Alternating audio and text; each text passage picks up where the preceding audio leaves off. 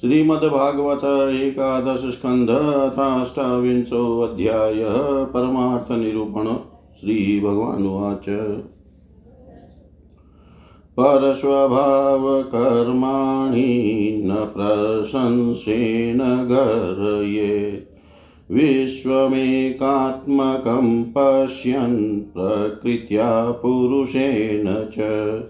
परस्वभावकर्माणि यः प्रशंसति निन्दति। स आशुभ्रश्यते स्वार्थात् सत्यभिनिवेशत। तेजसनिन्द्रया अपने पिण्डस्थो नष्टचेतन। मायां प्राप्नोति मृत्युं वा तदवनानार्धदृक्पुमान् किं भद्रं किं भद्रं वा? द्वैतस्यावस्तु न कीयत। वाचोदितं तदनृतं मनसाध्यातमेव च।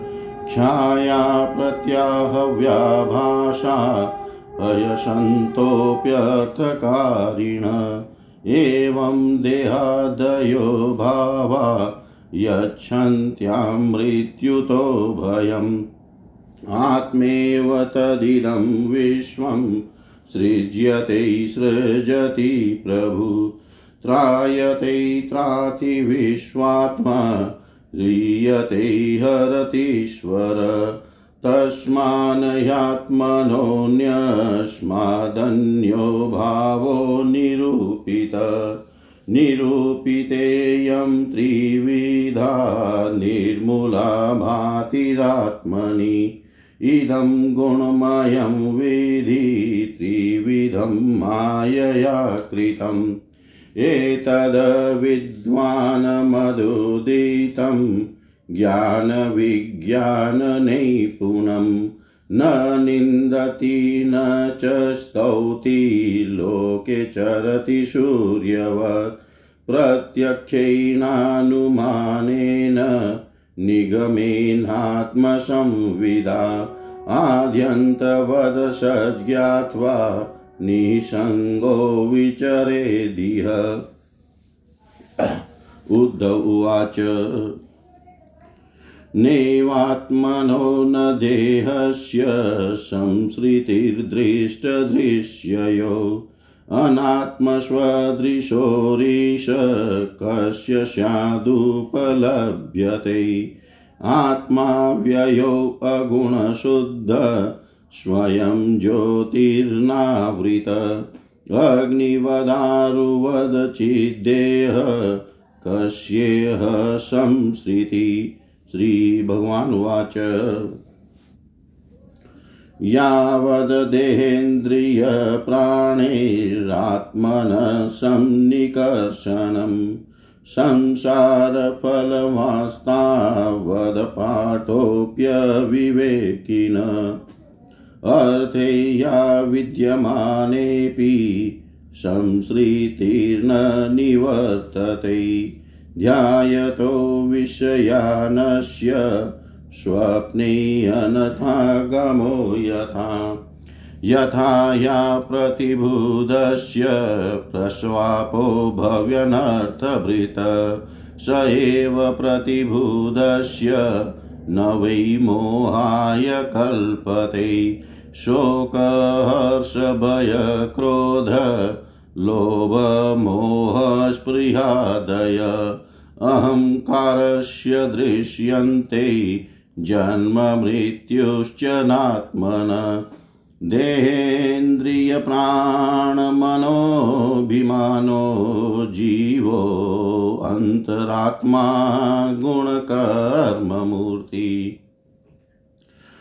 सूत्रं महनित्युरुद्धेव संसार आधावती कालतन्त्र। बहुरूपरूपितं मनोवच प्राणशरीरकर्म।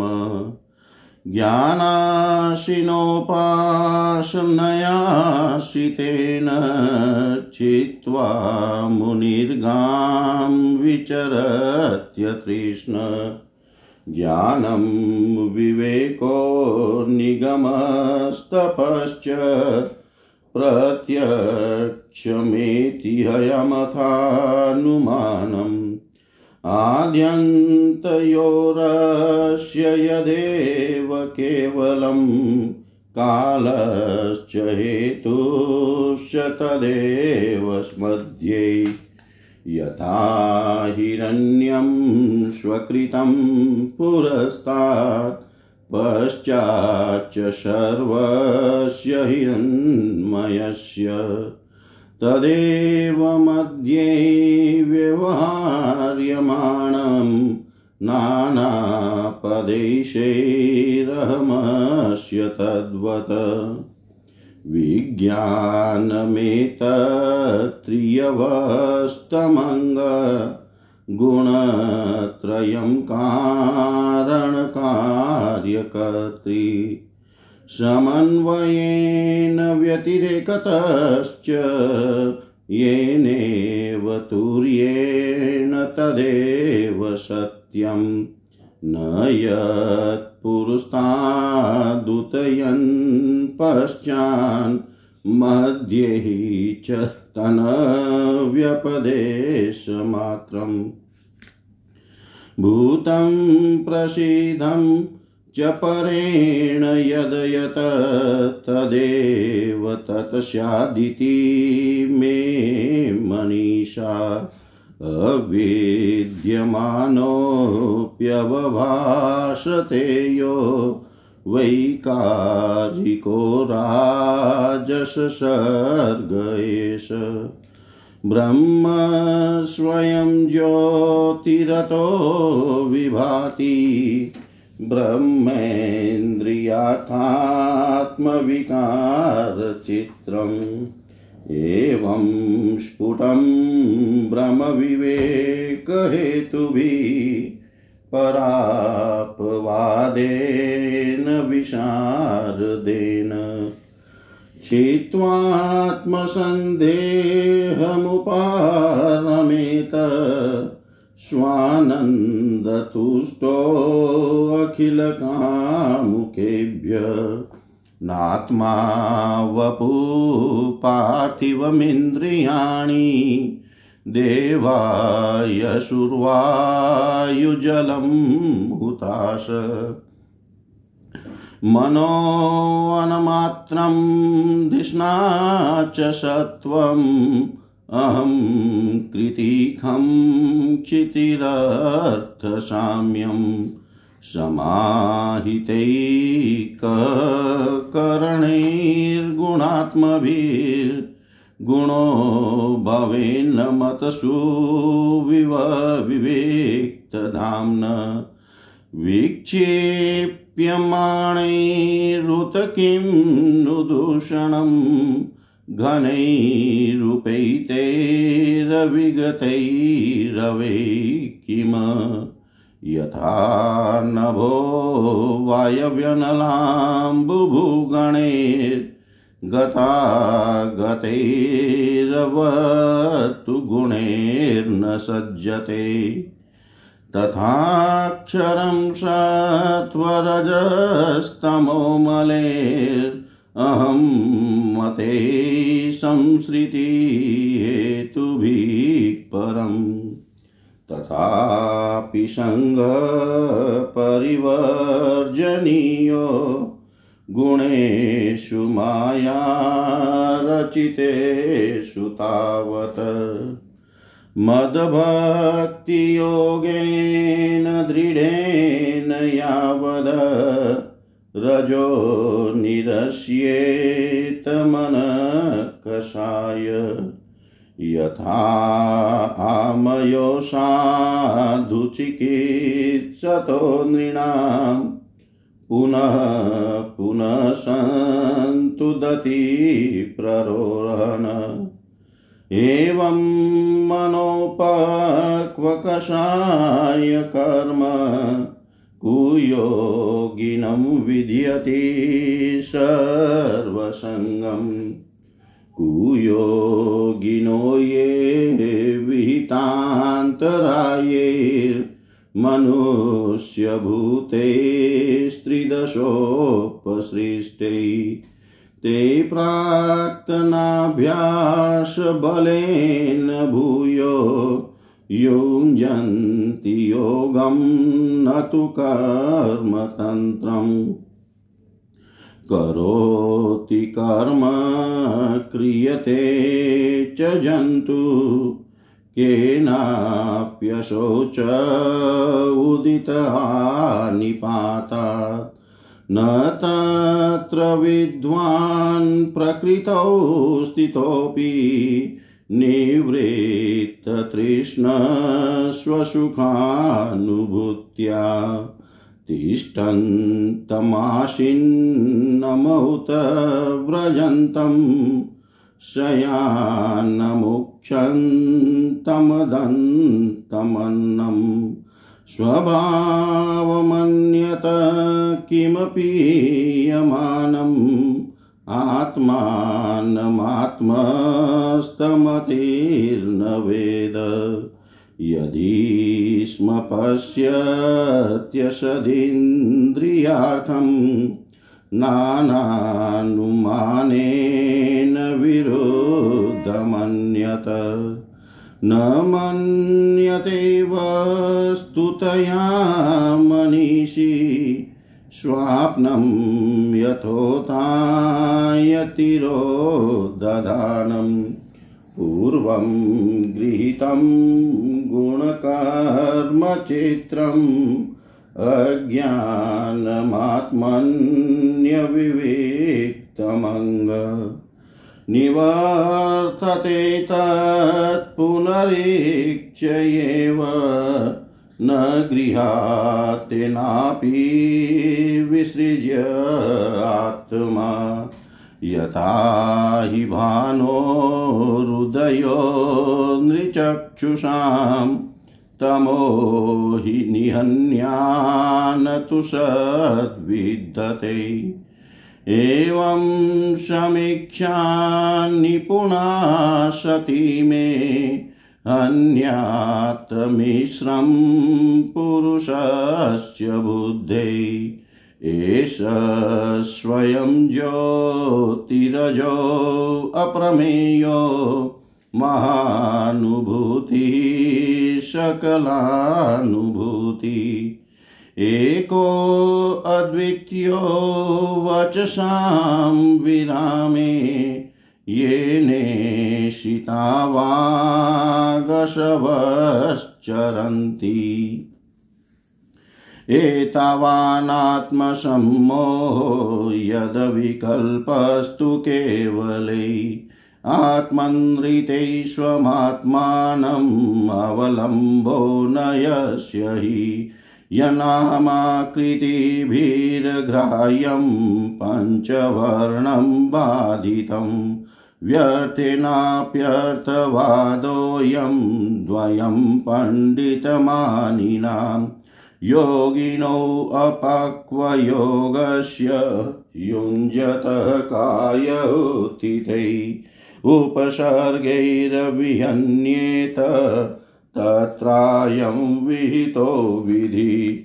योगधारण्यया काश्चिदाशनैर्धारणान्वितै तपो मन्त्रौषधै काश्चिदुपसर्गान् विनिर्दहेत् काश्चिन्नममानुध्यानेन नाम सङ्कीर्तनादिभिः योगेश्वरानुवृत्त्या वा अन्यदशुभदाञ्छनै केचिदेहमिमं धीरा, सुकल्पं वयसि स्थिरं, विधाय विविधोपायैरथ योजन्ति सिद्धये। न हि तत्कुशलादृत्यं तदायासो यः पार्थक। अन्तवत्वा शरीरस्य फलस्येव वनस्पते योगं निषेवतो नित्यं कायश्चरेत कल्पतामियात् तच्छ्रिदध्यानमतिमान योगमुत्सृज्य मत्पर योगचर्यामिमां योगी विचरणमदपाश्रय नान्तरायैर्विहन्येत निःस्पृहस्वसुखानुभू। नान्तरायैर्विहन्येत निःस्पृहस्वसुखानुभू। जय श्रीमद्भागवते महापुराणे पारमहंस्यां संहितायाम् एकादशस्कन्धे अष्टाविंशोऽध्यायः। सर्वं श्रीशां सदाशिवार्पणम् अस्तु। ॐ विष्णवे नमः ॐ विष्णवे नमः ॐ विष्णवे नमः। अष्टाविंशो अध्याय परमार्थ निरूपण हिंदी भावार्थ भगवान श्री कृष्ण कहते हैं। उद्धव जी यद्यपि व्यवहार में पुरुष और प्रकृति, दृष्टा और दृश्य के भेद से दो प्रकार का जगत जान पड़ता है। तथापि परमार्थ दृष्टि से देखने पर यह सब एक अधिष्ठान स्वरूप ही है। इसलिए किसी के शांत, घोर और मूढ़ स्वभाव तथा उनके अनुसार कर्मों की न स्तुति करनी चाहिए और न निंदा। सर्वदा द्वैत दृष्टि रखनी चाहिए। जो पुरुष दूसरों के स्वभाव और उनके कर्मों की प्रशंसा अथवा निंदा करते हैं वे शीघ्र ही अपने यथार्थ परमार्थ साधन से च्युत हो जाते हैं। क्योंकि साधन तो द्वैत के अभिनिवेश का, उसके प्रति सत्यत्वक बुद्धि का निषेध करता है और प्रशंसा तथा निंदा उसकी सत्यता के भ्रम को और भी दृढ़ करती है। उद्धव जी, सभी इंद्रियाँ राजस अहंकार के कार्य हैं। जब वे निद्रित हो जाती है, तब शरीर का अभिमानी जीव चेतना शून्य हो जाता है, अर्थात उसे भारी शरीर की स्मृति नहीं रहती। उस समय यदि मन बच रहा, तब तो वह सपने के झूठे दृश्यों में भटकने लगता है और वह भी लीन हो गया, तब तो जीव मृत्यु के समान गाढ़ निद्रा सुषुप्ति में लीन हो जाता है। वैसे ही जी, जब जीव अपने अद्वितीय आत्मस्वरूप को भूल कर नाना वस्तुओं का दर्शन करने लगता है, तब वह स्वप्न के समान झूठे दृश्यों में फंस जाता है, अथवा मृत्यु के समान अज्ञान में लीन हो जाता है। उद्धव जी, जब द्वैत नाम की कोई वस्तु ही नहीं है, तब उसमें अमुक वस्तु भली है और अमुक बुरी, अथवा इतनी भली और इतनी बुरी है, यह प्रश्न ही नहीं उठ सकता। विश्व की सभी वस्तुएँ वाणी से कही जा सकती हैं, अथवा मन से सोची जा सकती है। इसलिए दृश्य एवं अनित्य होने के कारण उनका मिथ्यात्व तो स्पष्ट ही है। परछा ही प्रतिध्वनि और सीपी आदि में चांदी आदि के आभास यद्यपि है तो सर्वथा मिथ्या। परंतु उनके द्वारा मनुष्य के हृदय में भय, कंप आदि का संचार हो जाता है। वैसे ही देहादि सभी वस्तुएँ हैं तो सर्वथा मिथ्या ही, परंतु जब तक ज्ञान के द्वारा इनकी असत्यता का बोध नहीं हो जाता, इनकी आत्यंतिक निवृत्ति नहीं हो जाती, तब तक ये भी अज्ञानियों को भयभीत करती रहती है। उद्धव जी जो कुछ प्रत्यक्ष या परोक्ष वस्तु है, वह आत्मा ही है। वही सर्वशक्तिमान भी है। जो कुछ विश्व सृष्टि प्रतीत हो रही है, इसका वह निमित्त कारण तो है ही। उपादान कारण भी है। अर्थात वही विश्व बनता है और वही बनाता भी है। वही रक्षक है और रक्षित भी वही है। सर्वात्मा भगवान ही इसका संहार करते हैं और जिसका संहार होता है वह भी वे ही हैं।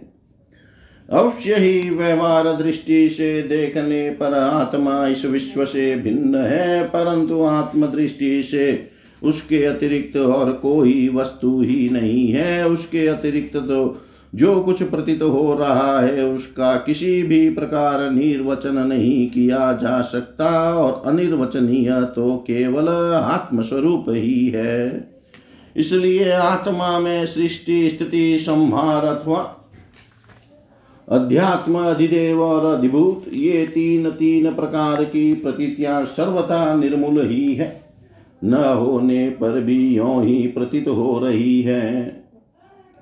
यह सत्व रज और तम के कारण प्रतीत होने वाली दृष्टा दर्शन दृश्य आदि की त्रिविधिता माया का खेल है। उद्धव जी, तुमसे मैंने ज्ञान और विज्ञान की उत्तम स्थिति का वर्णन किया है। जो पुरुष मेरे इन वचनों का रहस्य जान लेता है, वह तो किसी की प्रशंसा करता, वह न तो किसी की प्रशंसा करता है और न निंदा। वह जगत में सूर्य के समान समभाव से विचरता रहता है। प्रत्यक्ष अनुमान, शास्त्र और आत्मानुभूति आदि सभी प्रमाणों से यह सिद्ध है कि यह जगत उत्पत्ति विनाशशील होने के कारण अनित्य एवं असत्य है। यह बात जानकर जगत में असंग भाव से विचरना चाहिए। उद्धव जी ने पूछा, भगवान, आत्मा है, दृष्टा और देह है, दृश्य? आत्मा स्वयं प्रकाश है और देह है, जड़? ऐसी स्थिति में जन्म, मृत्यु रूप संसार का, संसार न शरीर का हो सकता है? न शरीर को हो सकता है और न आत्मा को? परंतु इसका होना भी उपलब्ध होता है, तब यह होता किसे है? आत्मा तो अविनाशी प्राकृत प्राकृत गुणों से रहित शुद्ध स्वयं प्रकाश और सभी प्रकार के आवरणों से रहित है। तथा शरीर विनाशी सगुण अशुद्ध प्रकाश्य और आवृत है।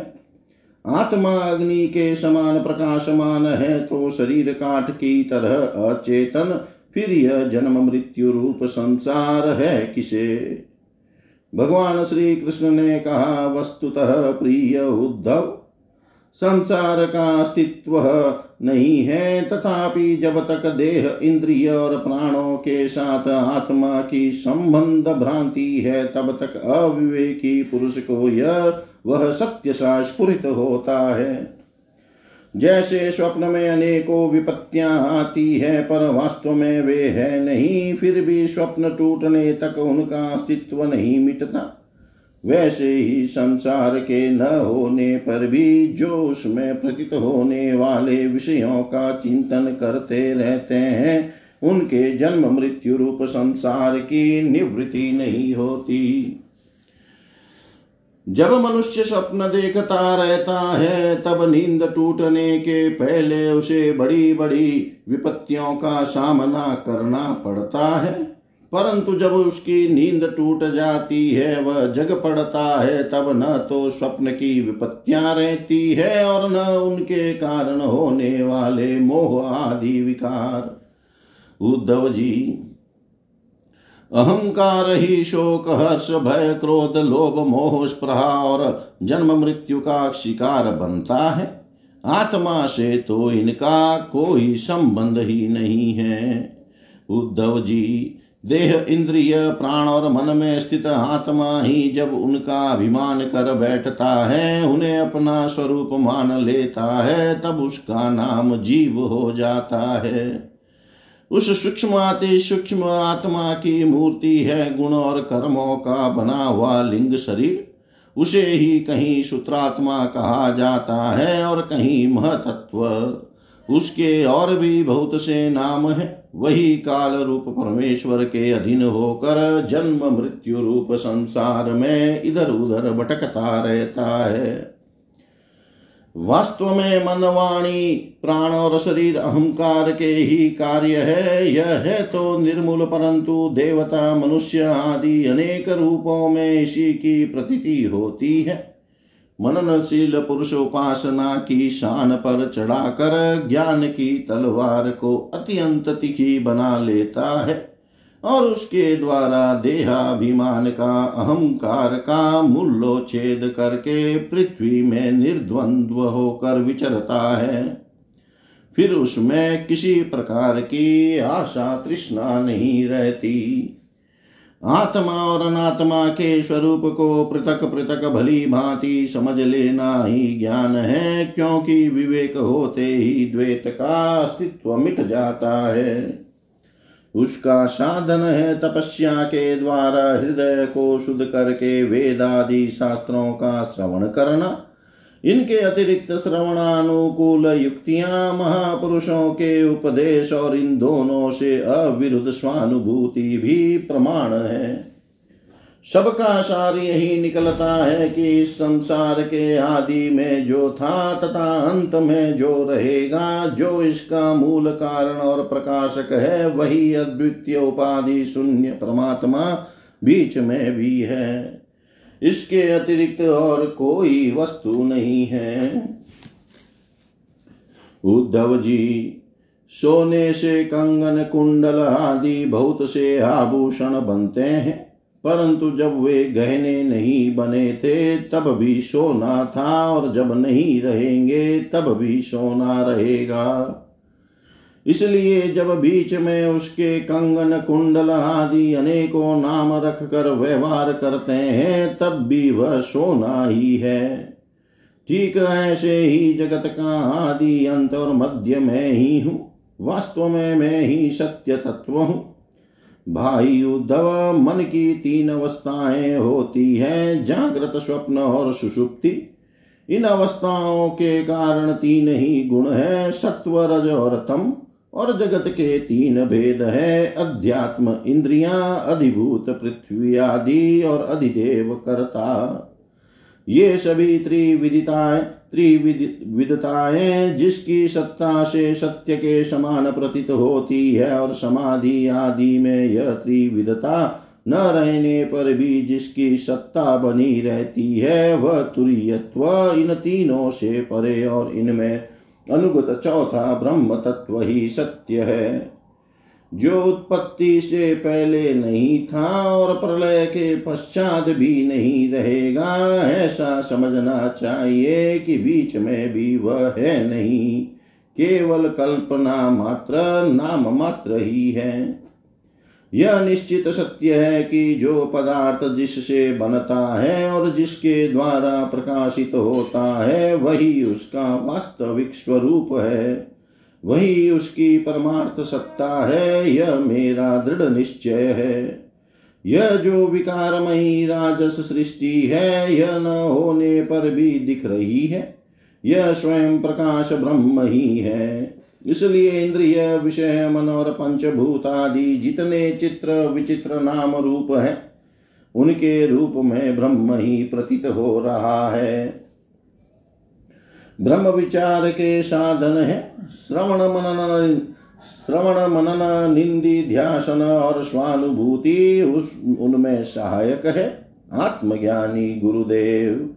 इनके द्वारा विचार करके स्पष्ट रूप से देहादि अनात्म पदार्थों का निषेध कर देना चाहिए। इस प्रकार निषेध के द्वारा आत्म विषय संदेहों को छिन्न भिन्न करके अपने आनंद स्वरूप आत्मा में ही मग्न हो जाए और सब प्रकार की विषय वासनाओं से रहित हो जाए।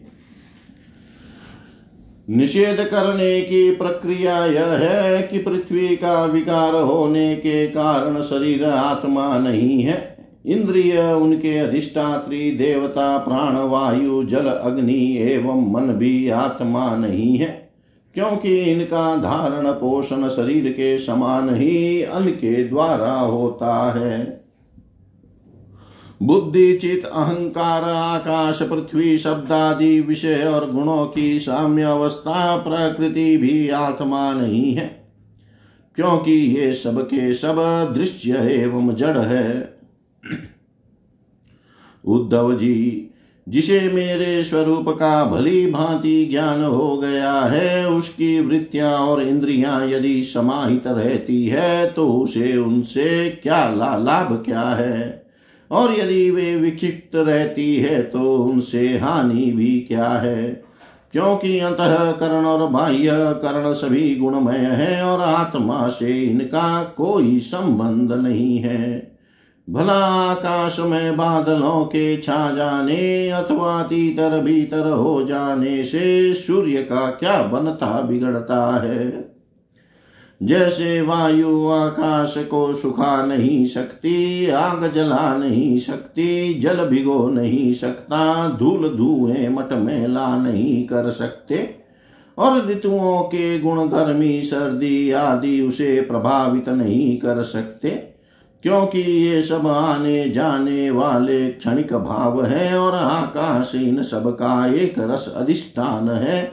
वैसे ही सत्व गुण रजो गुण और तमो गुण की वृत्तियाँ तथा कर्म अविनाशी आत्मा का स्पर्श नहीं कर पाते, वह तो इनसे सर्वथा परे है। इनके द्वारा तो केवल वही संसार में भटकता है, जो इनमें अहंकार कर बैठता है। उद्धव जी ऐसा होने पर भी तब तक इन माया निर्मित गुणों और उनके कार्यों का संग सर्वथा त्याग देना चाहिए। जब तक मेरे सुदृढ़ भक्ति योग के द्वारा मन का रजोगुण रजोगुण रूप मल एकदम निकल न जाए, उद्धव जी, जैसे भली भांति चिकित्सा न करने पर रोग का समूल नाश नहीं होता वह बार बार उभर कर मनुष्य को सताया करता है। वैसे ही जिस मन की वासनाएँ और कर्मों के संस्कार मिट नहीं गए हैं, जो स्त्री पुत्र आदि में आसक्त है, वह बार बार अधूरे योगी को भेदता रहता है और उसे कई बार योग भ्रष्ट भी कर देता है। देवताओं के द्वारा प्रेरित शिष्य पुत्र आदि के द्वारा किए हुए विघ्नों से यदि कदाचित अधूरा योगी मार्गच्युत हो जाए तो भी वह अपने पूर्वाभ्यास के कारण पुनः योगाभ्यास में ही लग जाता है। कर्म आदि में उसकी प्रवृत्ति नहीं होती। उद्धव जी जीव संस्कार आदि से प्रेरित होकर जन्म से लेकर मृत्यु पर्यंत कर्म में ही लगा रहता है और उनमें इष्ट अनिष्ट बुद्धि करके हर्ष विषाद आदि विकारों को प्राप्त होता रहता है। परंतु जो तत्व का साक्षात्कार कर लेता है, वह प्रकृति में स्थित हो रहने पर भी, संस्कारानुसार कर्म होते रहने पर भी उनमें इष्ट अनिष्ट बुद्धि करके हर्ष विषाद आदि विकारों से युक्त नहीं होता, क्योंकि आनंद स्वरूप आत्मा के साक्षात्कार से उसकी संसार संबंधी सभी आशा तृष्णाएँ पहले ही नष्ट हो चुकी हैं। जो अपने स्वरूप में स्थित हो गया है, उसे इस बात का भी पता नहीं रहता कि शरीर खड़ा है या बैठा, चल रहा है या सो रहा है मल मूत्र त्याग रहा है, भोजन कर रहा है, अथवा और कोई स्वाभाविक कर्म कर रहा है। क्योंकि उसकी वृत्ति तो आत्मस्वरूप में स्थित ब्रह्माकार रहती है। यदि ज्ञानी पुरुष की दृष्टि में इंद्रियों के विविध बाह्य विषय जो कि असत है, आते भी हैं तो वह उन्हें अपने आत्मा से भिन्न नहीं मानता। क्योंकि वे युक्तियों, प्रमाणों और स्वानुभूति से सिद्ध नहीं होते।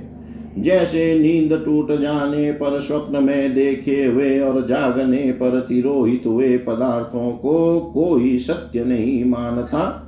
वैसे ही ज्ञानी पुरुष भी अपने से भिन्न प्रतीयमान पदार्थों को सत्य नहीं मानते। उद्धव जी, इसका यह अर्थ नहीं है कि अज्ञानी ने आत्मा का त्याग कर दिया है और ज्ञानी उसको ग्रहण करता है।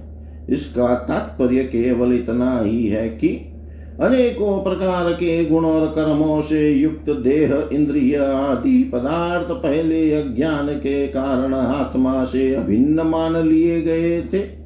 उनका विवेक नहीं था। अब आत्मदृष्टि होने पर अज्ञान और उसके कार्यों की निवृत्ति हो जाती है, इसलिए अज्ञान को निवृत्ति ही अभिष्ट है। वृत्तियों के द्वारा न तो आत्मा का ग्रहण हो सकता है और न त्याग। जैसे सूर्य उदय होकर मनुष्यों के नेत्रों के सामने से अंधकार का पर्दा हटा देते हैं, किसी नई वस्तु का निर्माण नहीं करते। वैसे ही मेरे स्वरूप का दृढ़ अपरोक्ष ज्ञान पुरुष के बुद्धिगत ज्ञान का आवरण नष्ट कर देता है।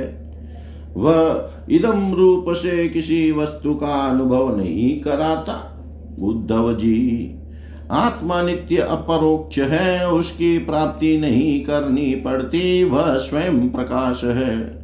उसमें अज्ञान आदि किसी प्रकार के विकार नहीं है, वह जन्म रहित है, अर्थात किसी, कभी किसी प्रकार की वृत्ति में आरूढ़ नहीं होता, इसलिए अप्रमेय है। ज्ञान आदि के द्वारा उसका संस्कार भी नहीं किया जा सकता आत्मा में देश काल और वस्तु कृत परिच्छेद न होने के कारण अस्तित्व वृद्धि, परिवर्तन ह्रास और विनाश उसका स्पर्श भी नहीं कर सकते।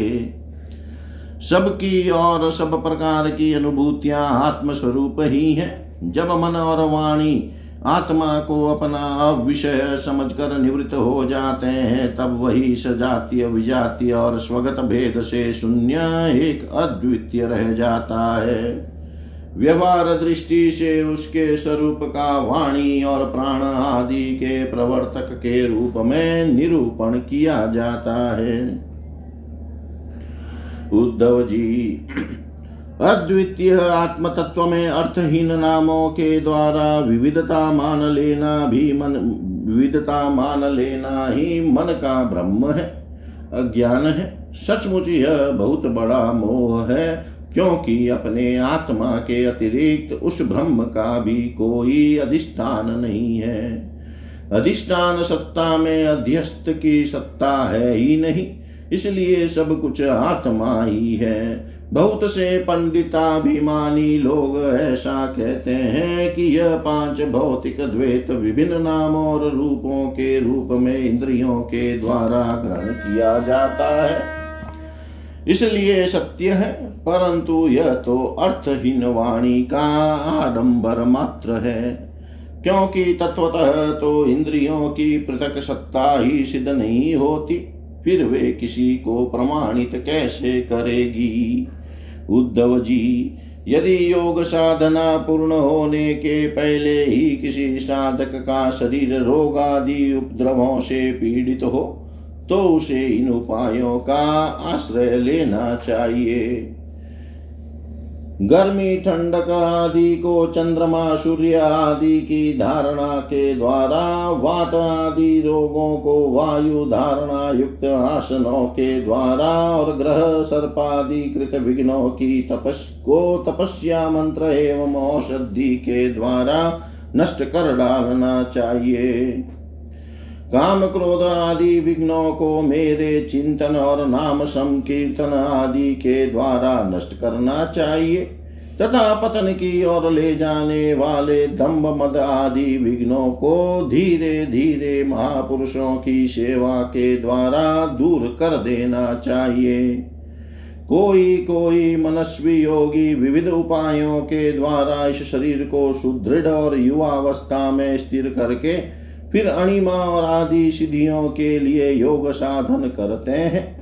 परंतु बुद्धिमान पुरुष ऐसे विचार का समर्थन नहीं करते, क्योंकि यह तो एक व्यर्थ प्रयास है। वृक्ष में लगे हुए फल के समान इस शरीर का नाश तो अवश्यम भावी है।